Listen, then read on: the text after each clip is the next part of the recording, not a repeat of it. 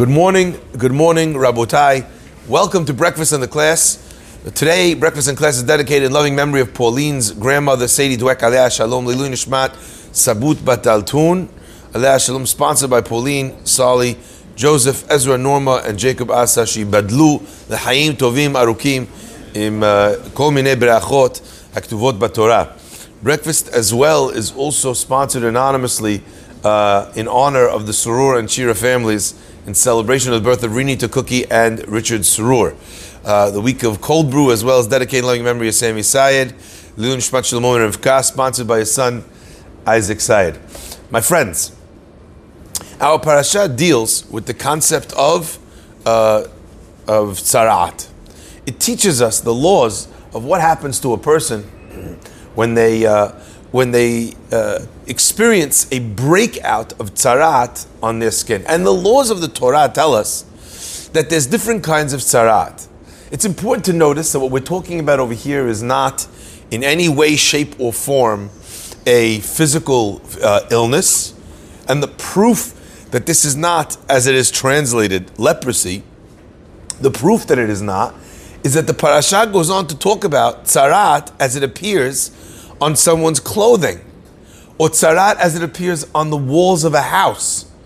So even though the translation, the loose translation we use, is leprosy, this is it's not what you are talking about when you talk about the uh, the sickness of leprosy. Okay, this is a a mark on the body, illustrating that the person needs to be separated from society, needs to be locked up, needs to be called tameh, he needs to rinse his clothes. There's a procedure he needs to go through in order to be able to rejoin uh, uh, his family, rejoin his community. Now, our rabbis teach us that the uh, the ravages of tzarat come to a person for two reasons. The very famous reason is tzarat comes for lashon hara. A less famous reason for tzarat is stinginess. When a person is unwilling to share, unwilling to give, unwilling to help out, play his part in helping and supporting the community. Also, there were documented cases of tzarat. And how does tzarat help a person uh, who's uh, stingy? Because part of what happens when tzarat attacks the house is the person has to take out everything from the house. So all of a sudden, the guy is saying, "I need a break on tuition. I don't have food. I don't have anyway." All of a sudden, they his watch collection comes out. Right? You know, he's got the box that has the rotating, you know, the rotating watch things that uh, that keep all the automatic watches running. And he's got the, you know, he has to pull out his seven cars from his garage every. Uh, he has to pull out the, the, the safe, everything. So everything needs to be taken out of the house, and everyone can see what the guy actually has. Think about how embarrassing that would be for someone, okay? That's the concept of tzarat. So tzarat comes for stinginess, and it comes, as, it, as we say, for lashon hara. Today, we don't have tzarat. And the question is, why, if this is a result, speaking towards or to lashon hara, how come we don't have it? So there's multiple reasons that are given. One reason that's given is because the, the uh, ending of the story of tzarat has korbanot that need to be brought in the Beit HaMikdash. So to get out of tzarat, you had the korban of the metzora, right? We read about it later in the parasha. If that's the case, right? So today's day and age, without the Beit Hamikdash, a person would never be able to leave the situation of tzarat. And the purpose when God punishes is not in order to punish. And i am very fond of quoting this idea that's brought down from the Ran, Rabbeinu Nisim, one of the Rishonim. Rabbeinu Nisim asks a beautiful question. He asks if we are supposed to emulate God, right? The pasuk says, "Acharei Hashem telechu," right? You're supposed to follow in God's ways. And what does that mean? The Gemara says, "Mahu rachum," just as He's called rahum, a eh, merciful, so too you should be merciful.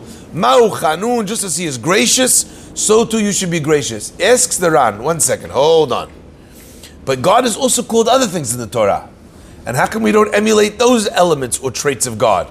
Such as El Kana, God is jealous. Right? El Nikamot Amonai, God takes revenge. So if we want to be like God, right? Why don't we take revenge to be like Hashem? Why don't we, how can we don't, we're not jealous like it says that God is when we worship other idols, okay? When we worship, excuse me, idols, not other idols, okay? The answer the Ran gives is very, very powerful. The Ran explains, he says, it's because when the Torah says that God takes revenge, if you took revenge, that would not be like God.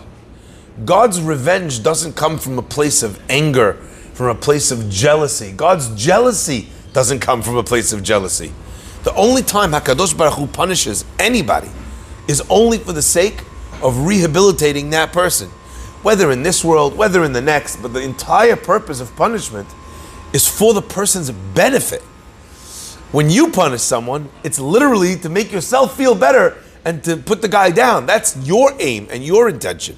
So, therefore, the reason why we don't emulate God by doing these things is because were we to do them, they would not be an emulation of God.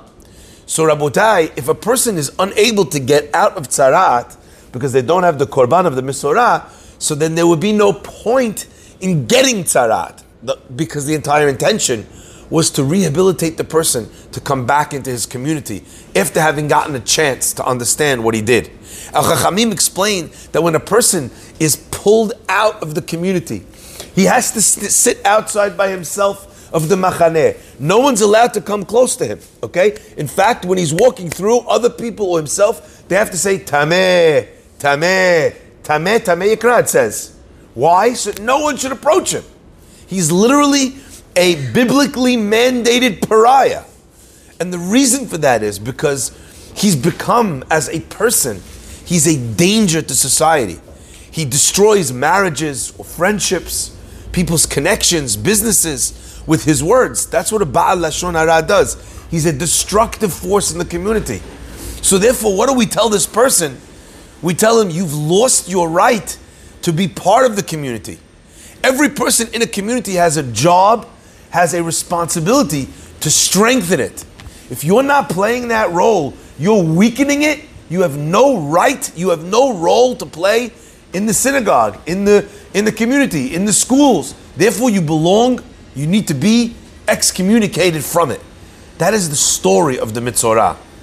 But my friends, his story his punishment is also his salvation. There's nothing like spending time away from the community to make you realize how important it is. We've all just had an extended period of tzarat, locked up in our homes, separated from our friends, not allowed to celebrate together, not allowed to convene, to have parties, right? We've had this for a long time. And those of us who emerged from quarantine remember back in the day how much you were craving. You were desperate to talk to people, to interact with people, right? Even if, by the way, you quarantined with your wife, or you quarantined with your wife and your children, you were, des- were desperate for, for connection, for friendship, for community. A Baal Lashon Hara that goes through this isolation suddenly realizes the value of all of the parts of the community that he so wantonly was bashing. Rabotai, the same answer also applies to the person who's stingy. He has to be separated from the community. What happens? He recognizes its value. Rabotai, always the value of things um, gets sharpened and remind, we are reminded of it when we lose, when we unfortunately have a, a, a hiatus from those things. Suddenly you realize that the oh it's so annoying this guy is so this he's so that i can't pray with him i can't pray next to him you suddenly start to take a much kinder view of the people around you because you're actually you're desperate you realize how important and how valuable they were in your life and you choose to focus on that side of it you choose to support that side of it. You have people who don't want to support schools because this is wrong with this school, that's wrong with the school. Yeah, but how much is right with the school? How much is right with the community? Oh, and this this school's not as academic as that one. This school is this. This. Yeah, but look at how much how many good things they're giving your children. You know, and, and you have to weigh up the values and the positives of people, of the community. Nothing in this world is perfect. But when you step away from it, you don't focus on its on its negatives. You kind of recalibrate and focus focus on its positives. there was a Hasidic Rebbe after the war. Um, most of his community was killed out, and um, the ones that survived gathered back to be with him and to try and rebuild. His name was the Machnovka Rebbe. Anyway, it comes time for the prayers, and the rabbi is sitting facing in the in front of the shul, facing the tzibur. Now, in my in our synagogue, my chair, as an example, when I sit down, I face the community. Some rabbis, it's the opposite. The chairs are all facing forward, and they face forward. It's not a bad thing. Each one has a reason. One is to face the people. One is you don't want to turn your back on the on the Aron Kodesh. Everybody's got a reason for their minhag. So the rabbi was facing the people. A man comes up to him and says, "Rabbi, I think you may have forgotten the minhag in Ma, in Machnovka, right? The minhag is that the Rebbe faces the people. It faces the front, not faces the people." And the rabbi smiled at him. He says, "I didn't forget the minhag." He says, but after what I just went through, after what we just went through, where every one of us lost our community, lost our families, he says, never in my life again will I be able to a room drain for Naid, to turn my back on a Jew. Wow. That unbelievable. I always thought to myself, there's always that guy in the shul how that just got saved from Auschwitz. Like, you know, he comes from the death camps and he sits in the front, and the first thing you want to tell him is that he's sitting wrong. Unbelievable, right? It's always people like that. That guy the time Bet HaMikdash probably would have had Tzaraat. right? But my friends, we have this opportunity, we have this chance in our lives to decide how we want to look and how we want to relate to the people around us. And, and I think reading through these parashiot and understanding the nature of it is, uh, is crucial to getting ourselves, getting our heads into that space. Now we know that there's three different stages. There's the tzarat of the house, there's tzarat of the clothing, and there's tzarat that appears on the, on, the on the body of the person. And our rabbis tell us that the first one that appears is on the house.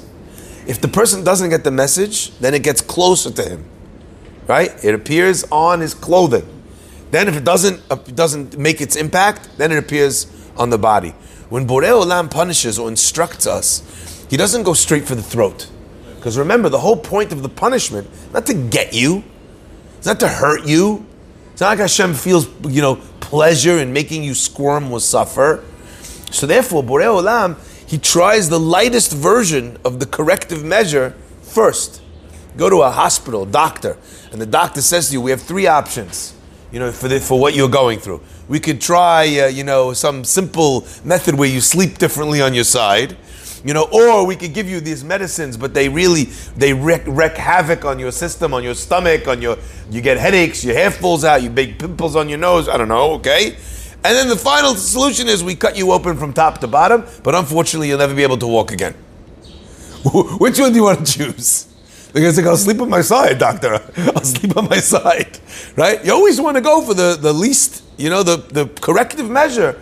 So when a person has tzarat on the house, it doesn't have to be that big of a deal if the guy gets the message. If he doesn't do teshuvah though, you know, first they have to take out the brick in the area. If it comes back again, they have to knock down the whole house. But I saw in this, my friends, something very powerful. Why does tzarat come on the guy's house? How come, I don't know, tzarat doesn't go on his donkey? How, right? What's the what's the what, what's the reason? The point is, Rabotai, we're trying to communicate with this person, not just to punish him, to change him. What we're trying to make him realize is, Rochi, don't you realize you're destroying your home? You speak this way about other people. You think you're hurting them. The people you're hurting the most are inside your house.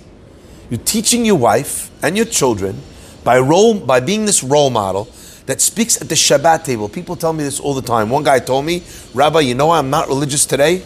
I said, No, why? He says, I could not stand Shabbat. So I thought him he couldn't use his phone, he missed the sports, I don't know. So I started, he goes, No, Rabbi, you're getting, you're misunderstanding me. He goes, There wasn't a single Shabbat table I sat at with my family, my uncles, my aunts, my grandparents, where the topic at the Shabbat table was not ripping people to shreds.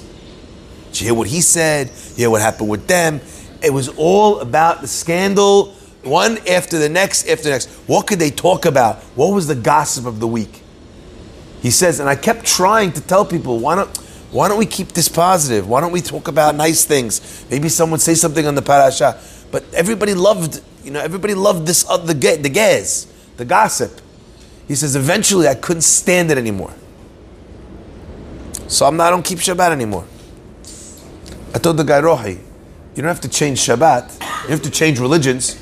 Just change the table. right? Calm down, right? He was eventually able to see the difference between these two things. But a person is destroying their home. They're teaching their kids to be negative. And one of the things I always say, you know, today, unfortunately, we re- hear a lot about in America people dying because of guns. So one method is, unfortunately, when someone unfortunately loses their sanity, they go into a school, they go somewhere, they shoot the place up. Terrible. But you know, a lot of gun deaths in this country don't happen because someone went and shot somebody up.